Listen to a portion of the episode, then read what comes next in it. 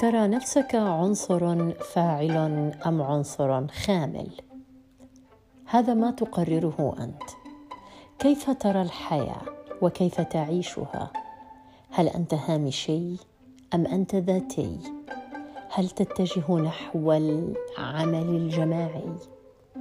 كيف ترى نفسك في هذا المجتمع؟ هل أنت تحقق وتركز على ذاتك فحسب، تعيش بمعزل عن الجميع، أم أن الجميع يعيش معك؟ هل أنت من الذين يؤمنون واحد من أجل الجميع والجميع من أجل واحد؟ هل أنت عنصر فاعل أم خامل؟ أتريد أن تعيش هامشياً أم تريد أن تكون مقدمة كتاب أم خاتمة؟ فكر في هذه الأمور كلها، فكر في هذه الأسئلة، واعلم أين تقف في هذه الحياة. مساء الخير.